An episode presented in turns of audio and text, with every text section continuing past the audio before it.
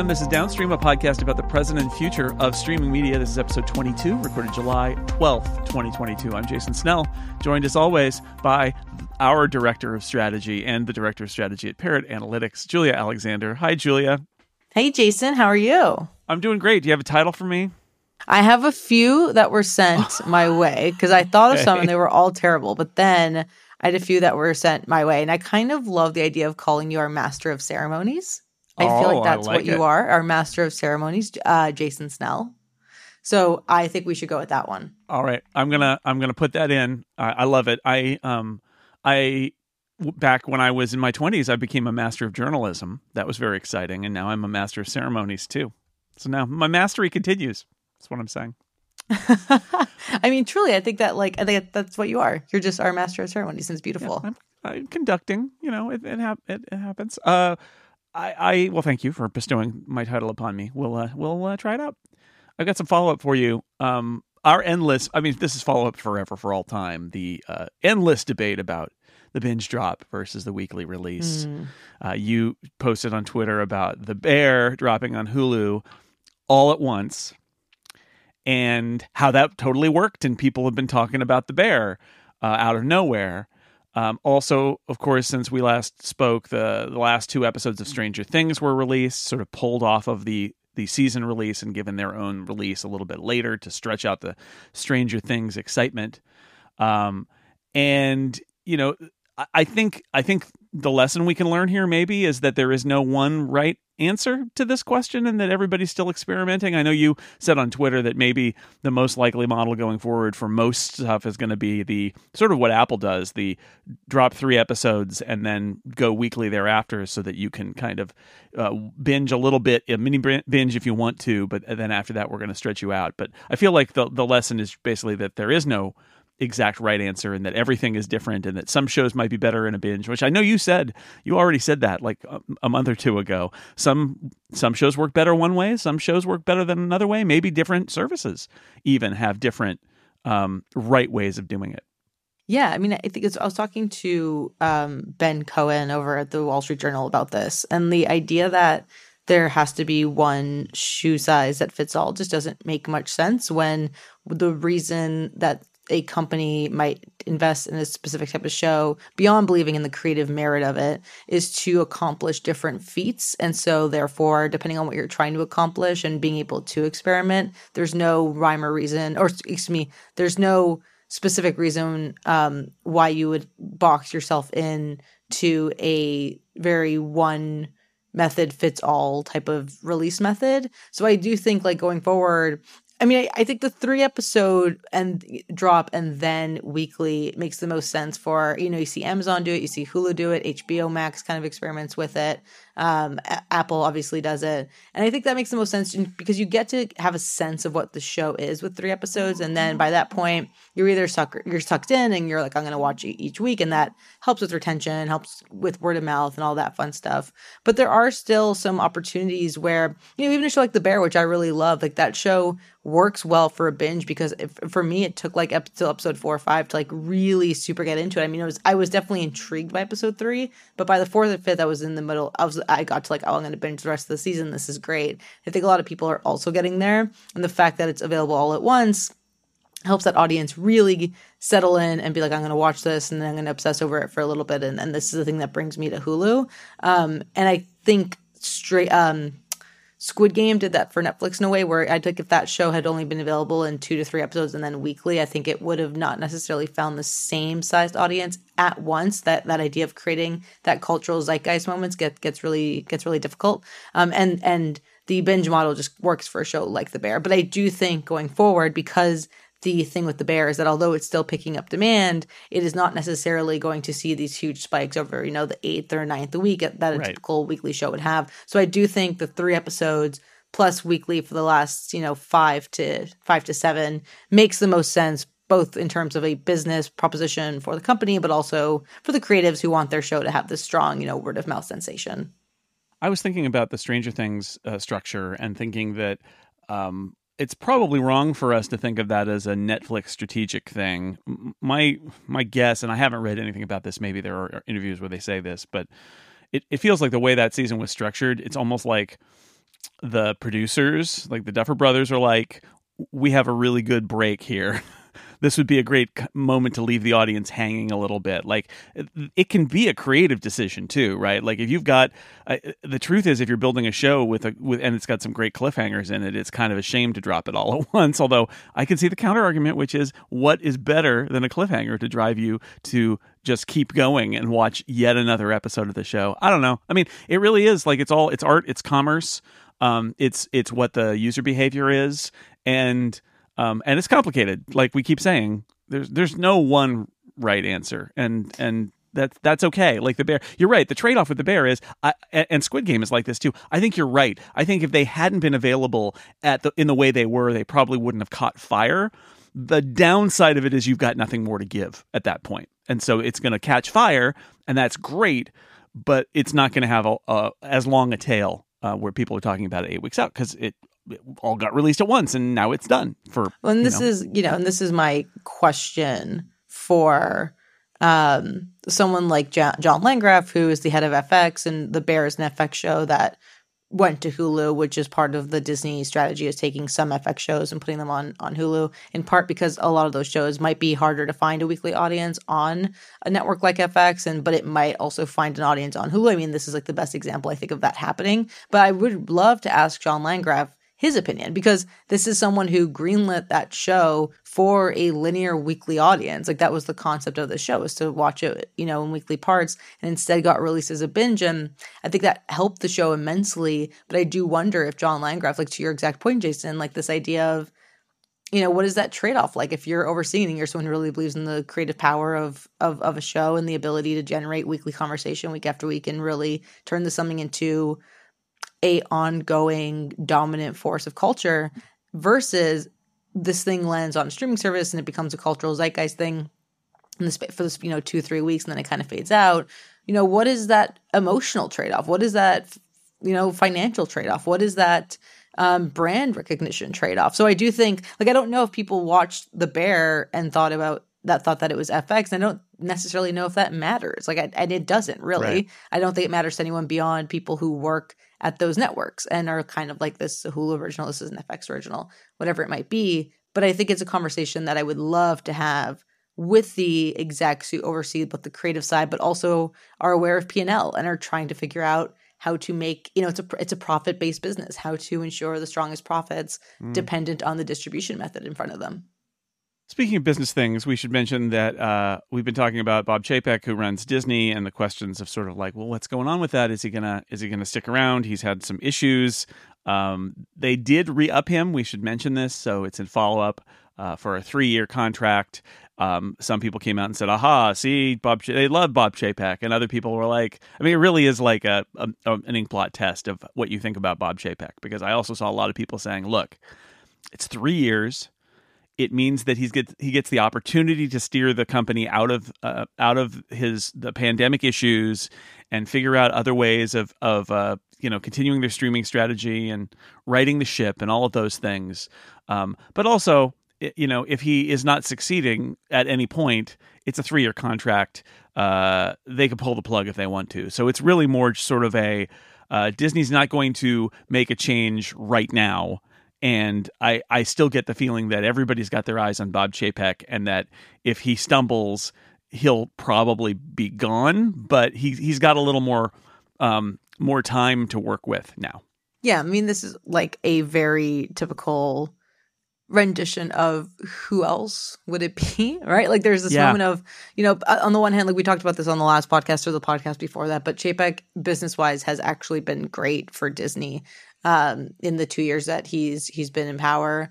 Uh, you know, but also who is Disney going to get right? Like like Dana Walden and and the whole situation with Peter Rice. Like that's a programming decision. That is a creative decision. You could maybe rely on someone else from the strategy team on the VP side to come in and and and and take over CEO, but there's no one who really sticks out. And Chapek, for all of the bad PR, I mean, he is again leading a, a, a, relatively strong business, stock aside, you know, considering the macroeconomic headwinds. But there's this thing of like, well, you know, it's not the worst of times, but it's and it's not the best of times, but he seems to be weathering the storm and he seems to be have an idea for what he wants to do. And so we're going to kind of stick with him. But also, like we said in the last podcast, or again, the podcast before, contracts are made in Hollywood all the time to are, you know, just to Peter Rice, where he signed a contract and then was fired. So we like, we'll see what happens with Bob Chapek, but I think he's relatively safe for the time being, if only because, again, who would that successor be? Yeah, I do wonder.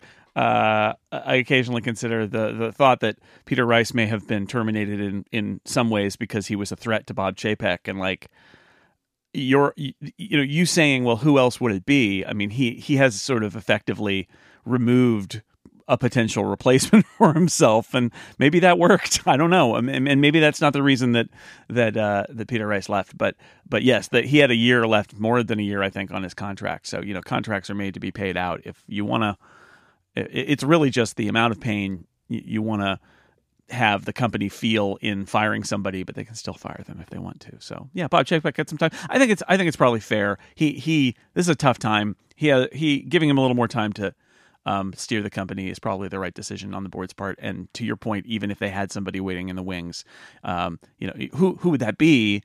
Uh, so anyway, Bob Chapek, we'll have him to kick around for another few years to talk about what he's up to.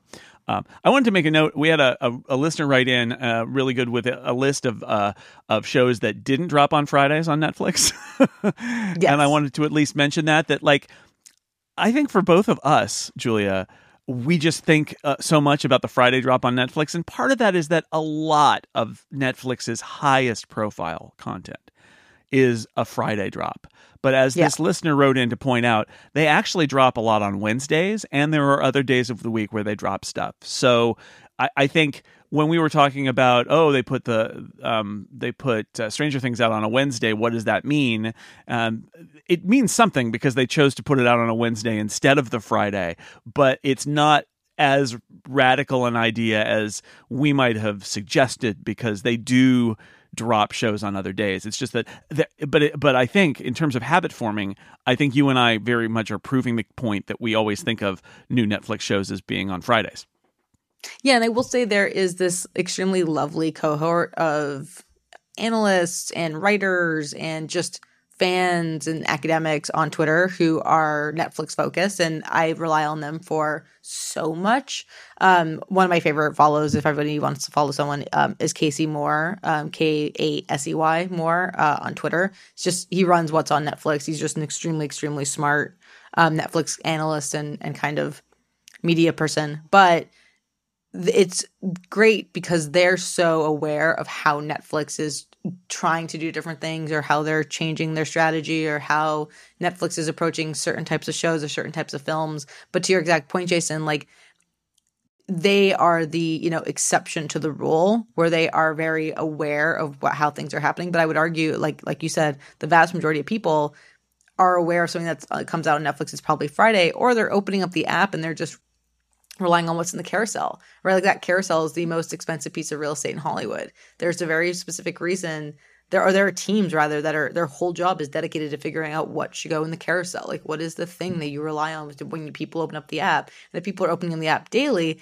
they might notice that there's a new movie on a Wednesday when they open the app, they don't necessarily know that movie dropped on a Wednesday. They're just they open the app and there's a new movie. And that's kind of the Netflix experience that Netflix has curated over the last few years. But if you ask someone when something is probably going to come to Netflix, especially if it's a new film. The idea is that it's Friday because we associate Fridays with new movies. And if you ask them about big TV shows, to your exact point, it's probably Friday. You think about Stranger Things, well, that comes out on Friday. You know, my bit this big Netflix show comes out on Friday.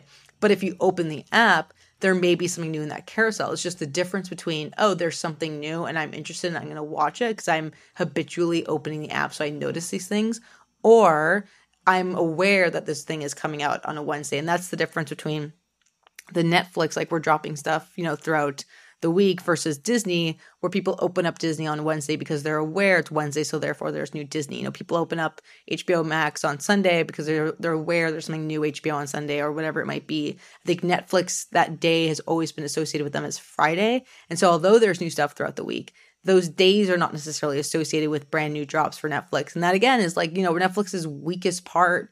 Well, or for the for the past few years, there there's many weak parts right now. But over the last few years, Netflix's weakest part has always been its marketing side. Like Netflix doesn't necessarily want to spend on marketing. They don't necessarily think they need to. You know, there's like of course there's some marketing budget, but it's not the to the extent that some of the big studios and the networks spend on marketing. And so the question the core of this like release strategy and distribution strategy and the idea of like owning a certain day of the week really becomes a marketing one. It's like how do you position this against Disney and HBO. And, and there was a part of me that's like, you know, do they even want to do that? But Reed Hastings gave a interview to the Hollywood Reporter a few weeks back, and he specifically said, like, I hate that Disney owns Wednesday. Like he's like, I like Disney owns yeah. Wednesday, and like that's something that we're contending with. And so there's a part of him and the other executives who are like, we want to own a day. We don't want Disney to own Wednesday. Like we want to own part of Wednesday. We want to own part of Thursday. And so that is a marketing thing. That is like getting people to be hyper aware that they should open Netflix on Wednesday because there's something new. Not just that they do open Netflix and there's something new, but there's no real fanfare around it. Well, we'll keep an eye on it. By the way, that's uh, Kasey Moore on Twitter is K A S E Y underscore underscore M O O R E. I'll put it in the show notes. Um, and also thanks to Films Deliver for uh, sending us right about release dates. It, our, a listener in France. Nice. If I could say uh, love to your mothers in French, I would do it, but I don't speak French. Um, I I wanted to go on and uh, talk about a story in uh, in Vulture.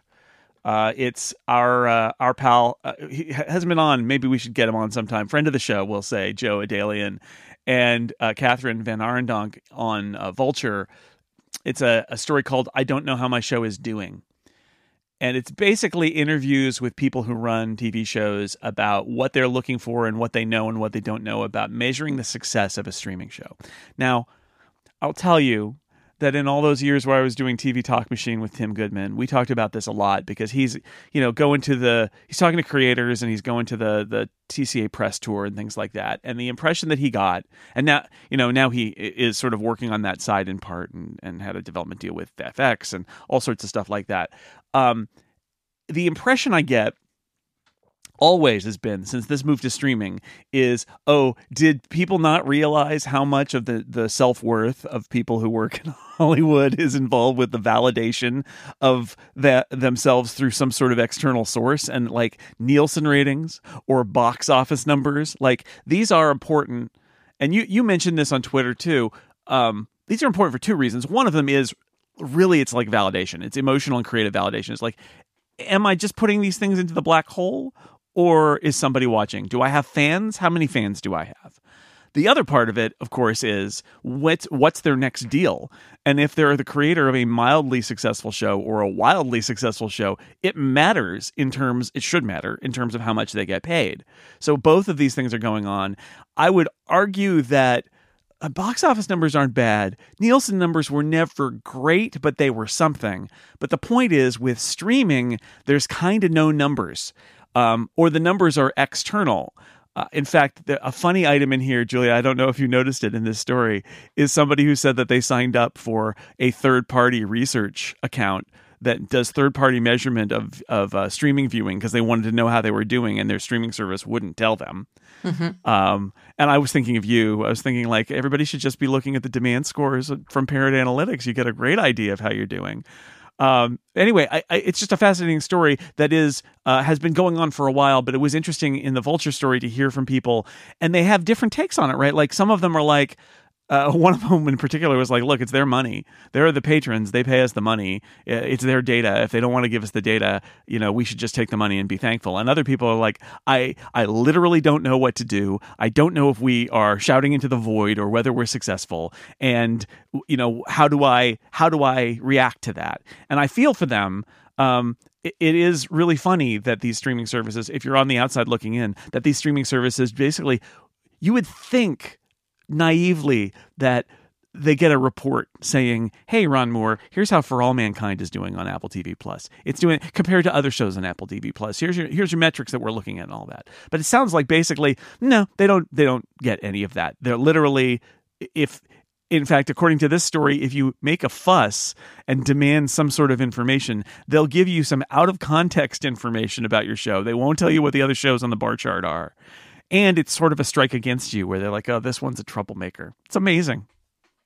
So part of my job, and I have many thoughts on this, but part of my job is working with producers and creators and showrunners um, as they head into negotiations, and they want to know how they can negotiate with their the network, the studio, the platform, whatever it might be, uh, because they don't have data. And everything yeah. that was in that Vulture story and that Jason just recapped is is very true. They go in, they are told very basic things. They're told your show performs well with like women yeah. between 25 and 35. And they're like, great, good to know. How does it perform with men? Yeah, it performs fine. Okay, well, how does it perform generationally, you know, with above 40 or, or Gen Z or whatever it might be? Oh, we don't want to give too much information away. Okay, well, how does this compare to other shows that target the same group on Netflix? Oh, well, don't worry about that or HBO Max or Disney Plus, whatever it might be.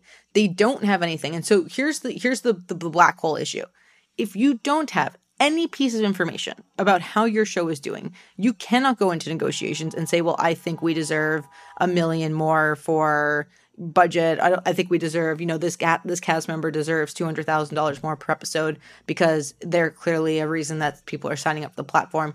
None of that. the The actual valuation of their content, they do not know. When you are looking at Nielsen data, at least you could say, "Hey."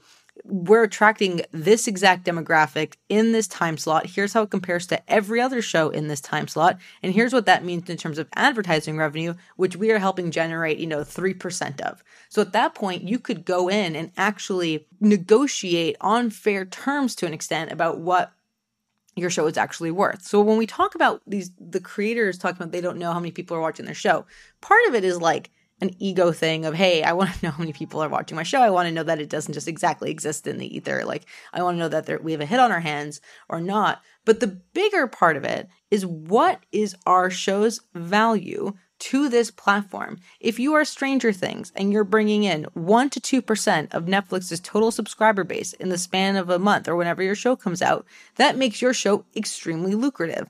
In your stranger things you probably have a good sense of this but the only other way to kind of figure this out, if you don't have access to this, is doing insane math to try and like position it against like its performance on the S&P 500. Like you'd have to do insane math to figure out like what is the percentage of people who are coming onto this platform for the show who did not cancel because of the show and therefore what is its value.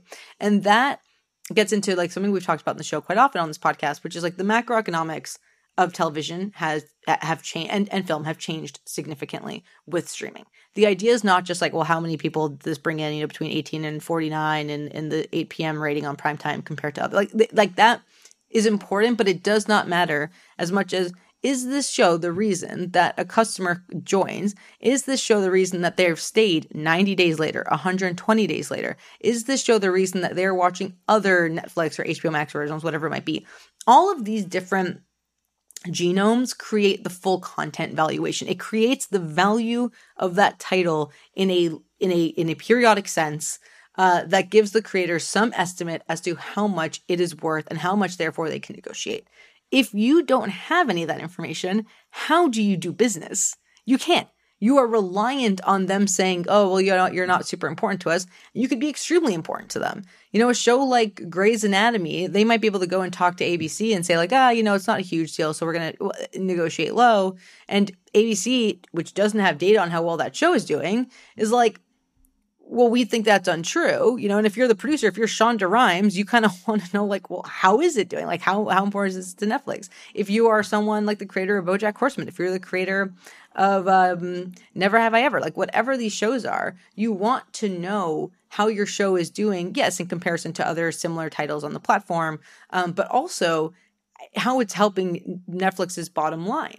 And they don't have any of that information. So I think what happens is that we're still so reliant on old school measurement tools that, you know, kind of look across the spectrum, but don't really do a good job of saying like okay here is what the consumption habits are but what is those what do those consumption habits mean in terms of how that impacts the bottom line of a streaming services revenue of a streaming services profits of a streaming services ability to grow globally and also in very specific markets and so I think this is a subject I get very passionate about in part because I do work with the OTTs and I also work with producers and I hear both sides of it. And there is a huge upper hand working right now if you are a buyer because you are able to take all this data. You're collecting, first of all, customer data and you're owning that relationship, but you're also taking all this data and hoarding it. You don't have to share it with your competitors, which uh, Nielsen kind of does and the box office does. You don't have to share it with your creators, really. Like you get to choose what they get to know. You don't have to give strong reasons for why you decide to do something, whether it's renew, whether it's cancel. Like you don't have to really give reasons. So you sit with this immense amount of power and the ability to say, we are in this process of trying to scale. We are trying to hit targets that, you know, we're unthinkable two years ago. Now we're trying to do that. And so it's very important to us that we get the strongest ROI, especially in the current bear market. And we are increasing, uh, and, and when we're making the best on our investment, doing so with the data they hold dear and kind of hoping that partners will just work with them on it. If you are on the creative side of this equation, it is like operating totally blind because you don't know what you're doing. You're putting out a show and, and you're hoping that it does well and you're judging like TikToks and tweets and you're judging some of the some of the basic consumption stuff that Netflix or HBO Max might give them, like some basic basic numbers. That's not enough to to figure out like, okay, well, what does this mean for our season two negotiation? What does this mean for potential spin-offs or potential franchise development? What does this mean for us in terms like you can't make those decisions. And so the, the thing I get across when I read this article, and I love this article, and the thing when I talk to, I shared it with a bunch of people, when I talk to them, I'm like, you, the question you're asking is not how many people are watching our show. That is such a, it's a, it's an important part, but it's a sliver of what your question is. Your question is what is the value of my title to your platform, to your service? What is the inherent value of my show on your bottom line subscriber base and, and your retention and all of that fun stuff?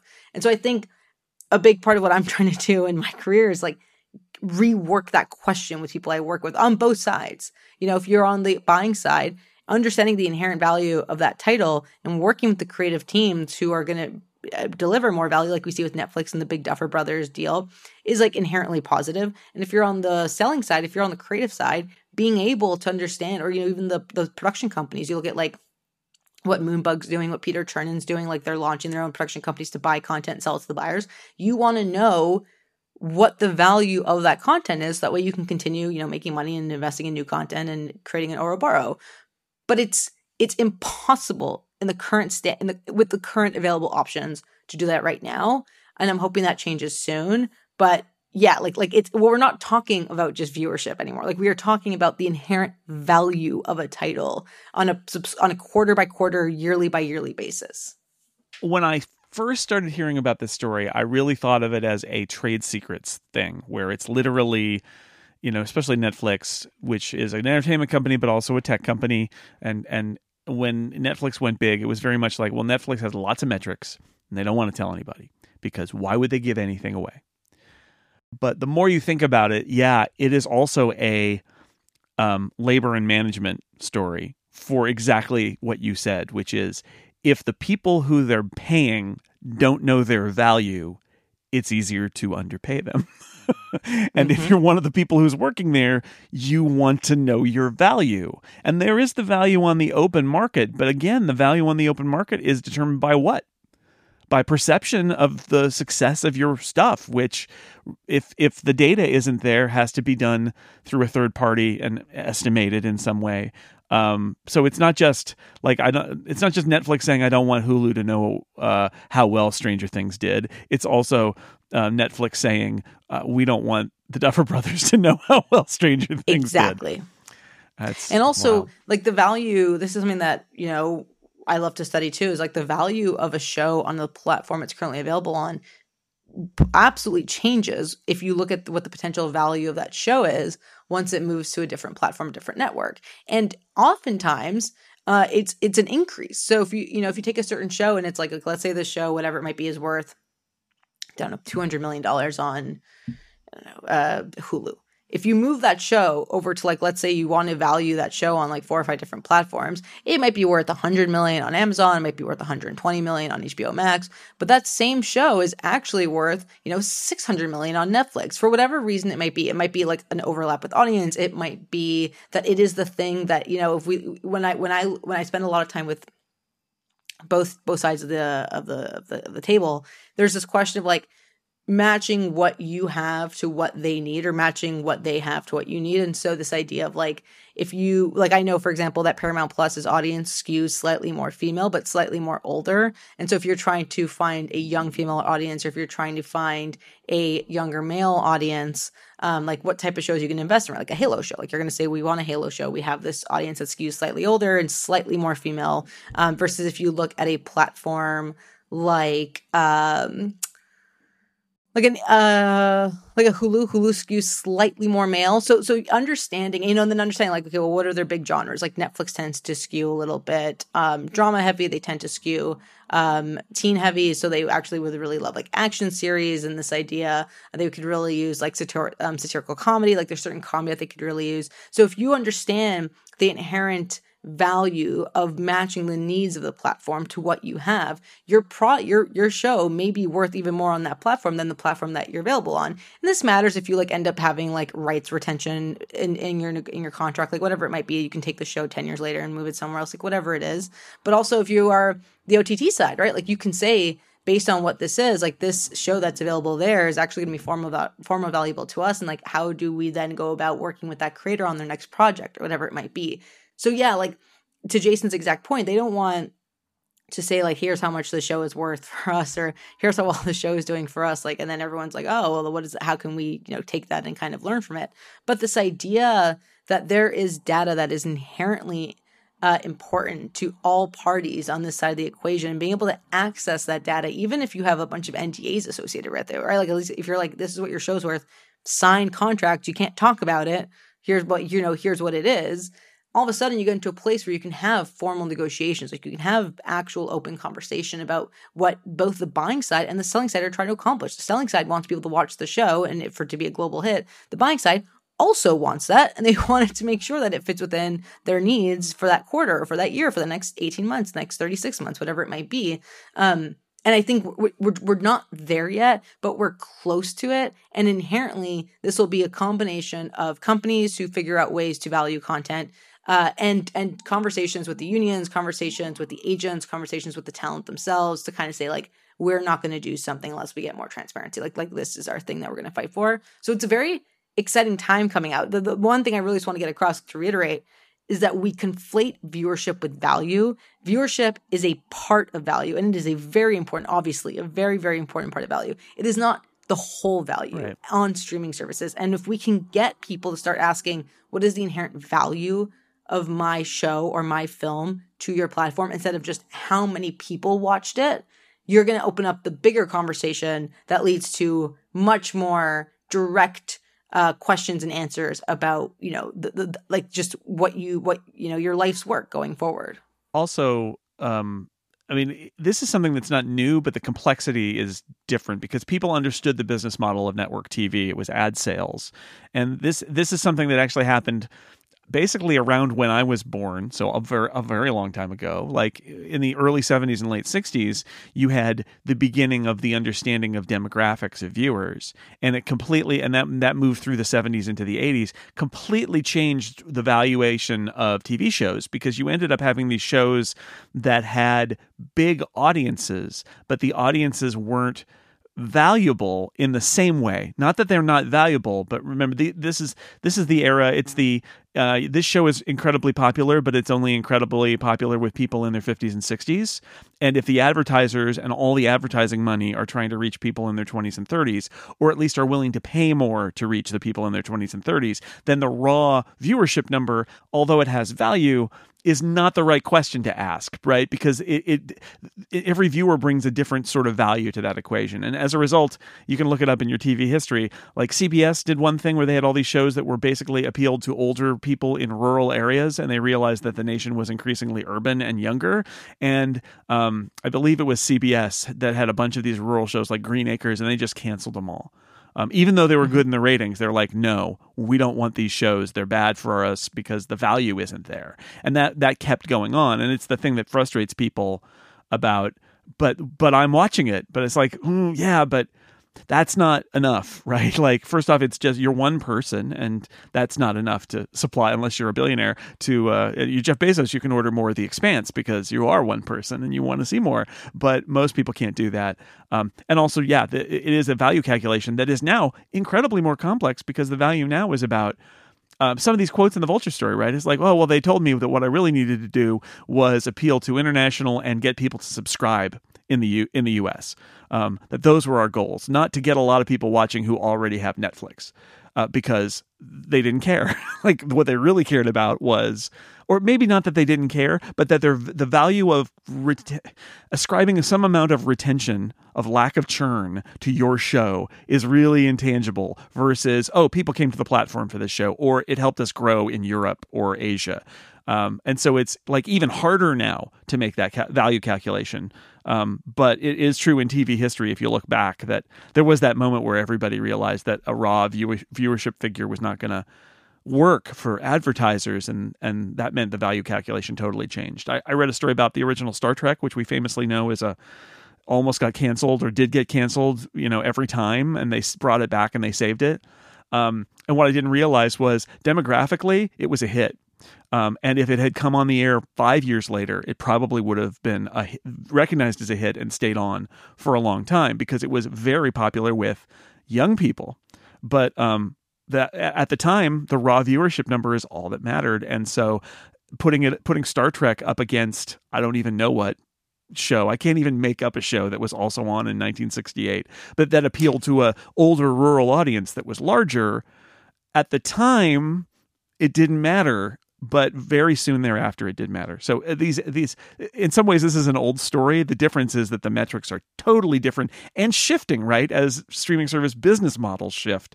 And so it's not even a thing where we can say, "Okay, we got it. We everybody understands what the value is now." Cuz they don't. Like they, they actually don't. And these are new streaming services. So some of them, their goal was acquisition, and now it's going to be retention and reducing churn because they're changing the age, right? They're entering a new part of their life. So huh, it's a lot. I'm I'm kind of glad I'm not in this business.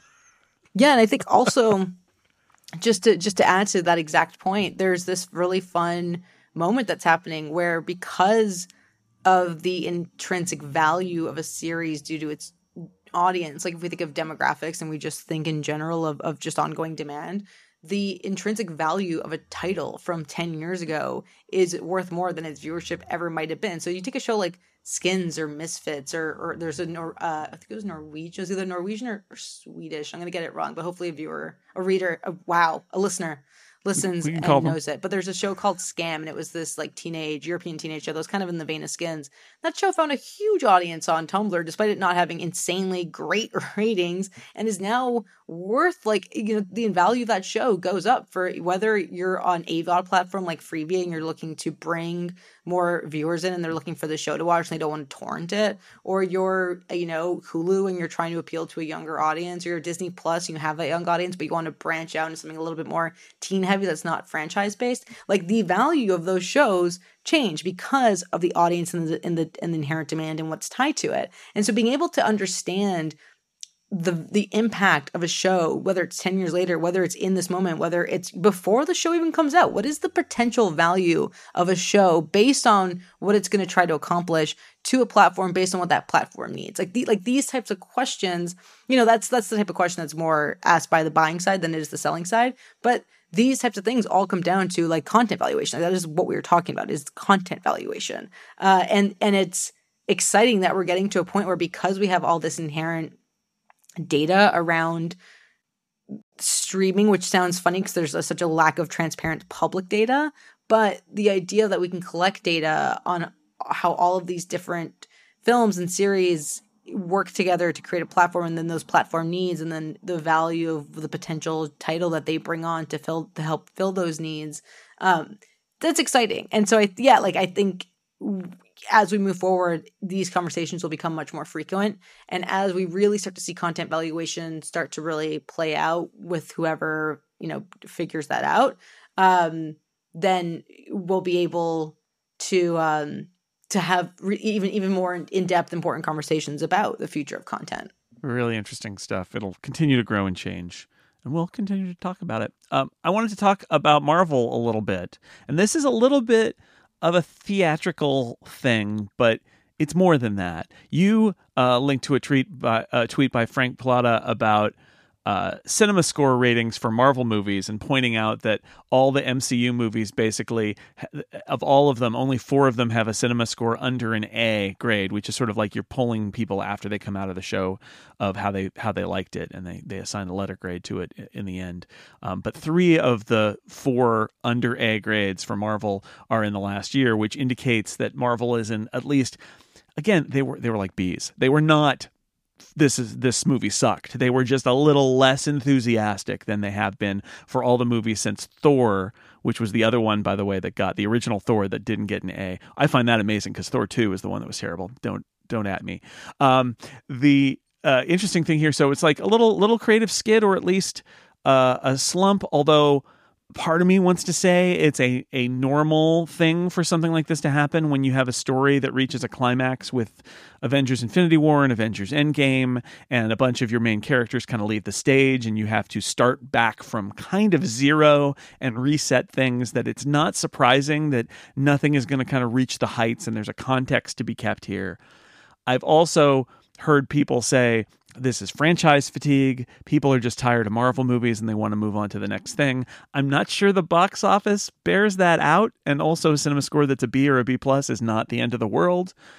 But my question is, I wonder how much Disney Plus factors into this, and that's why I wanted to bring it up on the show. Is that obviously like marvel has been a success story. They can't keep it up prob- necessarily forever and even if they can't keep it up they could still be incredibly successful and creatively successful but it may it may never be what it was because the world has changed and because uh, they've used those characters and they have to do something different now and they're working on other stuff. But the reason i wanted to bring it up here is I do wonder if Disney Plus is one of the reasons that this is happening, uh, that people are a little less enthusiastic about Marvel. And it's not because they're less enthusiastic about Marvel stuff as properties and as content and as things they love, but that maybe it's all a little less special when there's lots of it. And there's two things there. One is, the fact that all, a lot of movies got delayed because of the pandemic. So there are so many Marvel movies coming out right now, and I think it's maybe too many. And so it's like, oh, you know, wasn't didn't Doctor Strange just come out? Now there's a Thor, and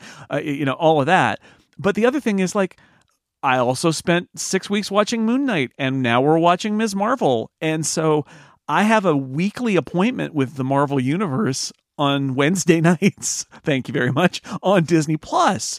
So I, I, have to think that maybe plus there's the window right? The the 45 days or whatever we know that the, that that next Marvel movie is going to be on Disney Plus. So it, everything feels a little less special and I wonder if that's one of the the the parts of this too that you have a wildly successful thing like the MCU you want to take advantage of it to launch your streaming service. All good. You're making more Marvel content. That's great. Everybody's kind of happy but it does make it less special. Yeah, and there's so there's a lot to unpack with Marvel as there is on any given day. I think I want to highlight what you said at the beginning of it because it's the most important part on the one hand, the last, you know, three or four Marvel films have received some of the lowest grading, and Cinema Score is kind of yeah. still the industry go to for quality. Um, and, and, so, you know, compared to phase one through three, there is the sign of like audiences perhaps not being as enthralled with the direction the films are going in, and they're just not as into it. Uh, but to your exact point, Thor: Love and Thunder did like three hundred million dollars opening yeah. weekend. Um, my new phrase is like love, like um, life, death, and taxes. The MCU movie will have a strong opening weekend. And to be clear, its cinema score was a B plus, as was Doctor Strange's score, a B plus. So not exactly, it's not an A minus, but not a D. not a C. It was a B plus. It was Eternals was a B. Eternals is the lowest scoring Marvel movie in cinema score. I kind of understand that. Um, but uh, but anyway, just it, it's not exactly like it's fallen off a cliff, but it's not an A like all the other movies since the first Thor movie. Right. I, I think. Well, here's the other thing that's happening with Marvel. That's that's the crux of the issue. So it's not necessarily that the quality is sliding. What is, I think, much more apparent is the last few Marvel movies. If we think of Thor, uh, Love and Thunder, if we think of the Eternals, and if we think of Doctor Strange and the Multiverse of Madness. Mm-hmm. Um, all of those are extremely filmmaker focused movies. They are they are movies that come It's from true. You can save and you you know who the directors are, right? It's it's Chloe Zhao Right. and Sam Raimi and and Taika Waititi. Right. So so if we take the, the the score, if we take the cinema score and we take this idea of like Marvel is allowing these directors to kind of create almost non-Marvel movies, right? Like Sam Raimi created a Sam Raimi movie, Taika. Waititi created the most Taika Waititi movie in the world. um, Chloe Zhao made a made her, made her film. A, beau- a beautiful, a beautiful looking, emotionally distant film. Yes, Right. Like if we take that and we put it up against the score, what that tells us is that audiences aren't necessarily interested in director led films. What they're interested in is cookie cutter. Now, on the one hand, this is unsurprising, right? It, uh, Marvel films are kind of like um, New York Times news briefs in the sense that they're formulaic. You know exactly what you're going to get out of it. They're going to use Mister for every name. Like there's a very specific way you go about it, and you understand it. Like this is a Marvel film. At the same time, Marvel is at the most interesting crux in its moment over the last 12 years because Marvel, or more, 14 years, because Marvel now has to deal with a, tw- a, a turn in generation for its franchise development. The older people who came up with, with the Iron Man, the Captain America Marvel are kind of aging out a little bit. They're, even if they're not aging out, they're not necessarily the audiences that are going to buy a bunch of merchandise, that are going to go to the parks necessarily. Like they're they're not the ones who are going to go even really opening weekend. Like they might be like, you know what, I've got stuff going on. I got a wedding. Like I, I I'm gonna go do something else. And but I do love Marvel movies. Or I don't really care for this. You know, it's not a huge thing. I'm gonna wait till it comes on Disney Plus, and I do want to watch it there. You know, my partner's kind of like that sometimes. So you have to bring in the new generation of kids, which means you have to introduce new superheroes because you have to make it intrinsically theirs in order for that franchise to continue moving forward, right? So you think about like people in the 70s and 80s had Luke and Han, people in the early 2000s had Anakin and Obi-Wan, people in 2015, 2016 had Rey and Poe. Like like if you think about how they kind of go forward and they're like this is your franchise, this is what makes it different from your parents' franchise, but everyone Right. can enjoy it. Marvel is there. Marvel is like how do we turn this crux and and ensure that the next 10 years of the superheroes that we introduce and, this, and the world that we introduce is just as captivating to a 7 8 9 year old and then they go back and watch the the other films and they're like involved in this world as it was to the 12 13 year olds when they were coming up 2008 and the two ways to do that one new superheroes expanding the world. That's that's one. That's like the creative side of it. Right. but two if you're marvel it's kind of like well what if we leaned into directors who had a different vision? And we kind of got away from the russo brothers style uh, Avengers movie, Captain America movies. We went into this direction where we let different people come in, and they, as we figure out how we're going to do these superheroes, there's a new take on the characters that we're introducing. And I think what you're seeing with the cinema score is like the old, the the the the, the main audience going like, "Ah, I don't really know if I'm into this. I was super into the other Marvel stuff, but the benefit of that means that there's a new audience who can come into it and say like, "Oh, I didn't really like that stuff, but I do like this." Hmm. I knew so many people who weren't into Marvel movies and then they watched Thor Ragnarok and Thor Love and Thunder and they're like, "I love it."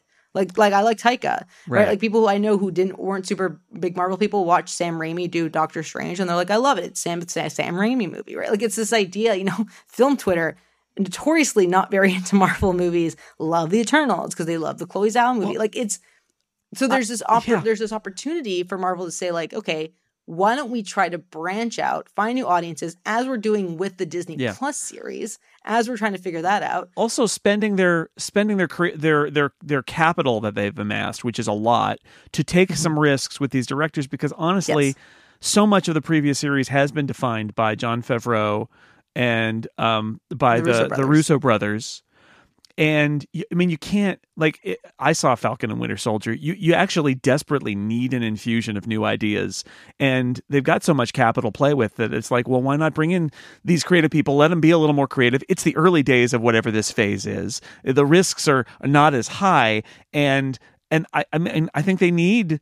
And on Disney Plus as well, it's like let's be a little experimental right now. If not now, then when? Right? And that, that you want to try some new stuff, or it will die because they'll just be replaying the same, you know, Winter Soldier movie over and over again. And nobody, even I love that movie. I, nobody needs to see that movie again and again. Well, and, and, again. I, and, I, and I think just to stress the point that you made for the first point you make, it's it's the most important part. The point that I brought up again just a few minutes ago, like these movies are making money. Yeah, it's not like Yeah. it's not like it's like oh god, Marvel is you know putting out a two hundred million dollar movie and they're only making twenty five million dollars on it. This is not like a John Carter situation. This Right. is this is very much hey to your. I like the way you put it, Jason. I'm gonna I'm gonna reset. I'm gonna reset what you just said the capital that they that they have. They are now trying to figure out, okay, we have the audience. They are they are one of the few few studios that can say we have a built-in audience no matter what we do. And the only thing I can compare it to really is the amount of people who hate Star Wars but still watch Star Wars. Like Star Lucasfilm can go, we have the audience. Like they're not they're gonna watch the thing we do. Why don't we try to figure something out? Why don't we try to take a chance and see if we can tap in to the audiences that aren't built in? And Right. this is kind of the thing, the question with Disney Plus. I think you can translate it to the Marvel Studio side.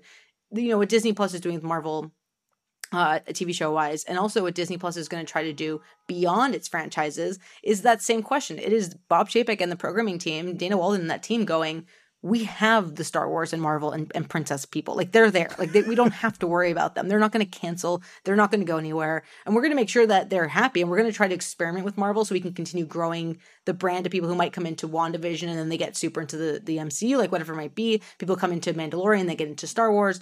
But they're like we ha- we have we have capital now. Like let us go and try to do something different and, and tap into that you know an even bigger total addressable market uh, and so I think it's really exciting, but there is this point of like, hey, things are changing with the MCU. The audience that's current is not necessarily into it, but that doesn't mean also that the next film is, you know, like Black Panther 2 might end up getting an A plus. Like, who knows? And then this conversation is moot, but it could also be we're going to try and do something new and we're going to try to make this for a new generation. And it might take a year or two to figure stuff out, but we're hopefully going to get there. Marvel's going to be okay, guys. Uh, we keep. I feel like we're going to keep saying that, but I think it.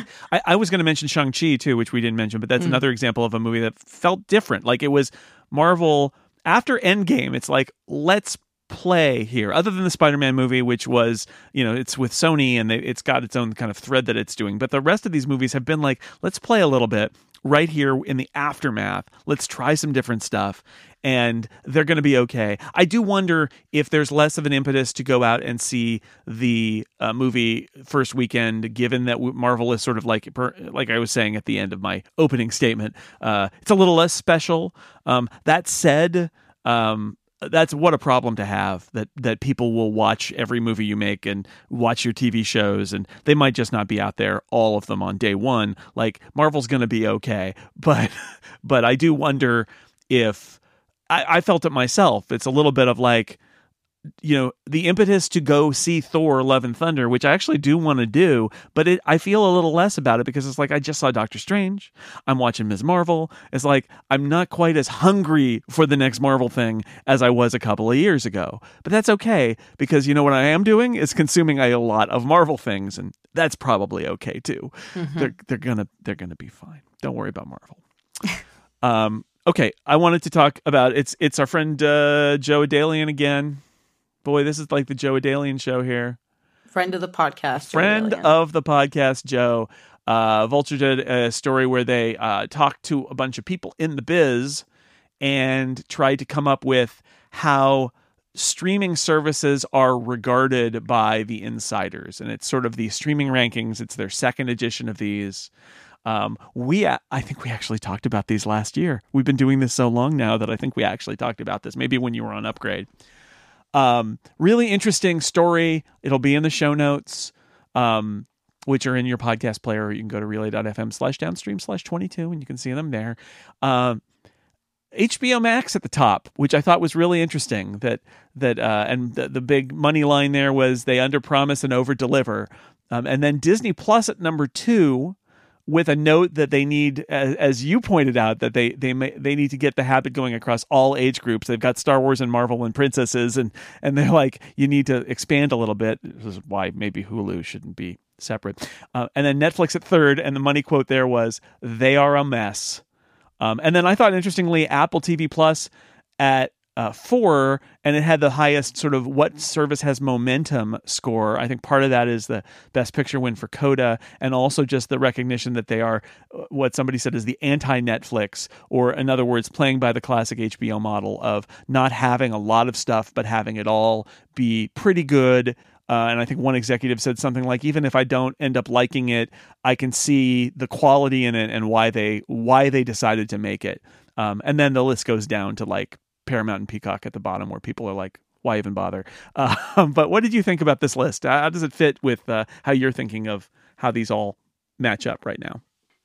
Yeah, I I probably would have reordered it slightly, mm. but I will say that I, you know, HBO Max at the top is completely unsurprising. Yeah. It was it's interesting. I was having this conversation on Twitter, and the thing to point out about HBO Max. So the thing to point out about this ranking is that it's a critic and industry style ranking that's not based on subscriber numbers because obviously if it was based on subscriber numbers it would look much much different. Um, and i think that's important because what we're trying to inherently say or with this with this list is like how is it tied to how general consumers think about it? And the reason i bring that up is because hbo you know as as as jason and i are talking the emmy nominations are happening and hbo has done extremely well um, as they always do. But HBO has always had, you know, going back to like the late 90s, early 2000s, nothing but critical success and critical adoration. It has not always had super strong subscriber numbers. It is this idea that like HBO shows, you know, there's there, there, one of my favorite stories is about how The Sopranos on DVD became like a huge revenue thing for HBO because these people didn't want to watch, subscribe to the network, but they wanted to watch The Sopranos, so they bought DVDs. It became like a huge business for them. And I think if we think about that similar line of thinking, HBO Max and domestically, I think is sitting around 47, 48 million subscribers. That includes the 30 million at the time linear subscribers. It might have been a little bit less than that. They've they've, they've done pretty well for themselves. They're about half the size of um, U.S. and, and Canadian um, subscriber numbers for Netflix, which is about 75 million as of the last quarter. The point that I'm trying to bring up there is that the interesting relationship I want to see between this critical adoration for HBO Max and also this kind of g- general talk of you, you hear more people talking about HBO Max and you hear more people saying like I, I only watch HBO Max, which is great. What I'm really interested in is to see whether we can see more of a one-to-one relationship play out between incremental quarterly subscriber addition on the HBO Max side contrasted to an incremental decrease on the US Canadian Netflix side or whatever it might be. There, there, uh, this question about are people canceling one to get the other, you know, is kind of those are the two services that people pit. Is are people canceling Netflix to go to HBO Max? Are people whatever it might be?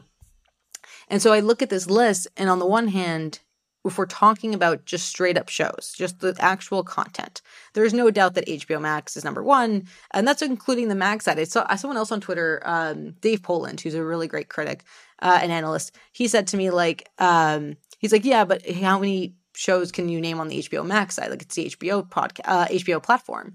And I said, you know, I don't think it's true matter. anymore. I think, I think, also, yeah. First of all, it doesn't matter, but also, Hacks, Our Flag Hacks. Means Death, yeah. uh, Station Eleven, Julia. Mm-hmm. Like, there's a ton of HBO Max shows. Uh, um, are sex lives of college girls that people are finding and they're just as happy. And to yes, Jason's exact point, it's the Hulu FX debate, right? It's like it doesn't matter. Like yeah. they're coming to this platform and there's shows. Yeah, is Westworld on HBO Max? Yes, it is. I mean, I know it's on HBO, but who cares? It's on HBO Max. Is John Oliver on HBO Max? Yes, he is. Right? Like in the end it doesn't matter. Plus, yes, to your point, Hacks, one of the best shows on TV, HBO Max original. Station 11, one of the best miniseries in the last couple of years, HBO Max original. Now we could argue maybe they should have been on HBO, but they, you know the point is it doesn't matter if uh, if you're watching HBO Max, it it literally doesn't matter. Well, and I think and, the, and so so along that line of thinking, right? If we look at these rankings, like Disney Plus makes a ton of sense. They've got the big Marvel shows, the big Star Wars shows. If you've got kids, you're going to sign up for Disney Plus. Like the idea of what that I think Disney Plus comes in second only because it almost feels inevitable still. It feels like the platform that's kind of like most families will have it. It's just the thing people have. And from a business standpoint, that's great. Creatively, they need to branch out. You know, Netflix Netflix like I we've we've we've talked at length about Netflix. Apple TV Plus is really interesting because they're the momentum winner, which makes sense, right? We've I was just looking at um Emmys nominees while we were talking, and Apple Apple and HBO were the only two that got both drama and comedy nominations, uh, which is impressive for Apple. And everyone's going to talk about the fact that HBO kind of swept nominations, like like they they did really well. But Apple really came out and Apple here's all these shows. And to Jason's earlier point, this is kind of the HBO playbook.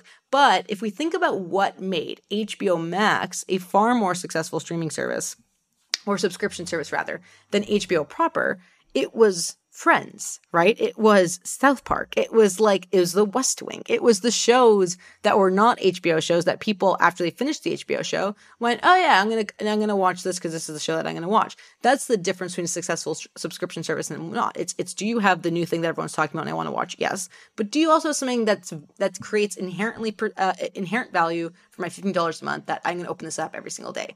Um, and HBO didn't necessarily have that. I mean, remember HBO was running reruns of movies and like, and then their shows. And so a lot of people are like, ah, I don't need this. So what did we see a lot with HBO? And think of Game of Thrones. We saw a lot of piracy. There was a lot of people who were like, I don't want to buy HBO because I don't spend $15 a month extra on my cable bill. It's already like $200. I just want to watch the show, and pirating has never been easier. And so I think with Apple, you're seeing a similar thing where if you look at Apple TV Plus as a whole, that streaming service is not inherently value uh selling proposition wise to, to customers. It, like there's not much there. There's a lot of great tv but like in small parts and not necessarily overlapping each other. And so you're kind of like i don't necessarily need this especially if i have access to like popcorn time or something that's very easy that is or plex that is inherently like a streaming service. And people are like here's the new apple tv plus show. And you're like cool. I'm getting the show. I'm happy I don't want to pay for it. And so, you know, if we look at the streaming rankings, on the one hand, from a, a content perspective, Apple TV Plus, pretty high. They, they've done a lot. If you look at the value of it, though, if you look at like the subscriber count, which we don't really know, but I would estimate it's probably around 20 to 25. That would be my guess. It's not super great. Like, like it's, it's, it's, it, especially on a global level, 20 to 25 for a company like Apple, where there's 3 billion phones out, like, like, and they're practically giving it away still.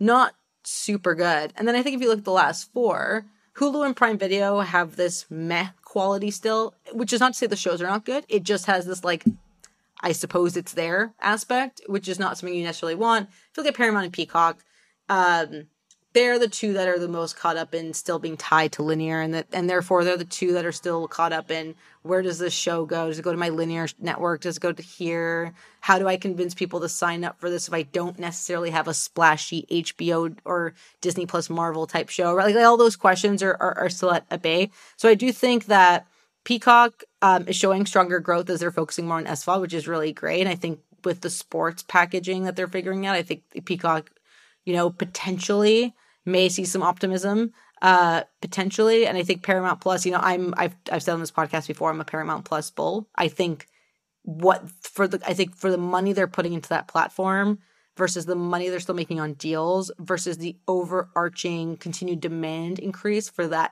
platform as a whole um, and as they're figuring out the franchises they're figuring out audiences i think paramount plus and i've said this before on podcasts i think paramount plus hbo max disney plus uh, are the three that I can maybe see you really, really kind of finding core audiences. And I exclude Netflix because I Netflix will be fine. Netflix will have its international audience and, and it's good. But in terms of like in the US, what are the other three potentials?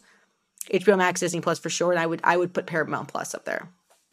Yeah, I think they were a little unfair. I mean, it's Paramount Plus. It's early days and I, I get I get there. Um, there was a focus. Somebody said uh, they can't decide whether they want to be CBS Plus or Showtime. It's like, well, the Showtime thing is complex, and they probably need to work on that. And there's a lot there's a lot going on there. But and they're going to bring it in. They're going to like it's yeah, going right? to be a thing. Like they'll bring Showtime shows in. Right. At which point it will be, eh, you know, it will be a little more in the flavor of HBO Max, which is the right decision.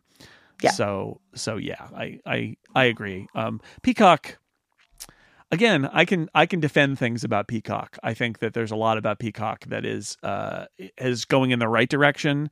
Um, their Olympic stuff was good, um, but their originals have not caught fire, right? And I think the somebody mentioned the must see TV, and they didn't mean it positively. And I think there's some truth to that. That like they've programmed some nice sitcoms. I know we've talked about them here. But nobody seems to be watching them, even though they're actually pretty good nobody seems to be watching them. So there's a real challenge there. I, I, I do look at Paramount Plus and Peacock and think, other than the issue of that CBS and NBC can't really merge without spinning off one of their broadcast networks, um, it, it they do seem like they need to bulk up in some way. So I guess we'll see. It's funny about Apple TV Plus. Like I, I think people are like, yeah, they're playing the game pretty well. Uh, as as you've said, they're playing the ecosystem game, so it's them and Amazon playing a very different game than everyone else. But that Apple is currently playing it better than Amazon. And I one quote that it made me laugh: uh, Prime Video is a, a, a place where you buy big budget action shows in order to sell toilet paper. That made me laugh. And then the other comment was, "Boy, I hope that Lord of the Rings show works out for them because they spent a lot of money on it." I don't know. Does Jeff Bezos I've uh, care? I've I've been in um, I'm in a few different slacks just just with with people and at one one of the slacks that I was in the other day somebody brought up um, they were just like does anyone else look at the teasers for the Amazon Lord of the Rings show and just think this cost five hundred million Yeah, yeah. dollars, and I was like, yeah. Although I do think, and I want to say this for the next for the for the podcast when um, Jason and I come back, but there is a really interesting thread about the VFX workers and working on all the different Marvel stuff and, and now the shows, and especially as other companies try to get more into like big, big Marvel style um, visual effect type stuff, where the VFX employees at the studios, there's no time. Like, like we cannot do this. There's not enough manpower, not enough time for us to actually make good VFX anymore. And I was like, huh, you know what? That's not surprising considering. So whenever I look at the the Amazon show, the excuse me, the Lord of the Rings show, Jason, like you just said, I'm like, I hope that this works out for you guys. Who knows? Like, I, t- I told someone else this the other day. I, was, I have a bad feeling about the the Lord of the Rings show, so we'll see. I don't know. It could be good, but there's there's a lot um, riding on it, right? Like that. That's the th- thing is there's so much overhead that it's like it's like a, a movie with a huge budget where the story becomes oh it's you know it's not just it's Avatar or Titanic or whatever. People don't remember. Uh, young people, let me tell you a story. Titanic was a joke until it came out because everybody was like, they spent what on that movie and they spent how long shooting it and they did what in a tank in Mexico in order to shoot this movie. Oh boy, James Cameron, what are you doing? And then it made a billion dollars and people were like, oh, okay. But like the narrative of this is expensive and costs a lot of money is hard to shake because it, it when you start out, your narrative about your show or movie is not what it is, but what it costs. And Lord of the Rings, that's totally what it is right now. So we'll see if they can turn it around. So that uh, marks the end of this episode of uh, Downstream. We've been going for more than an hour. Look at us.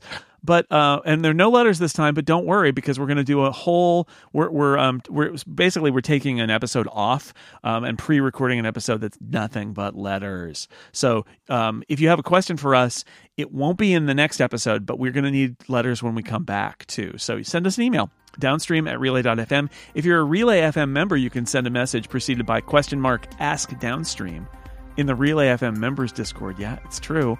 Or tweeted us at downstream pod. Love to your mothers. You can find our director of strategy, Julia, at loudmouth Julia on Twitter and parrotanalytics.com. And of course, you can find me, your master of ceremonies, at jsnell on Twitter and sixcolors.com. Till next time, when we'll read some letters from listeners, say goodbye, Julia. Bye, guys.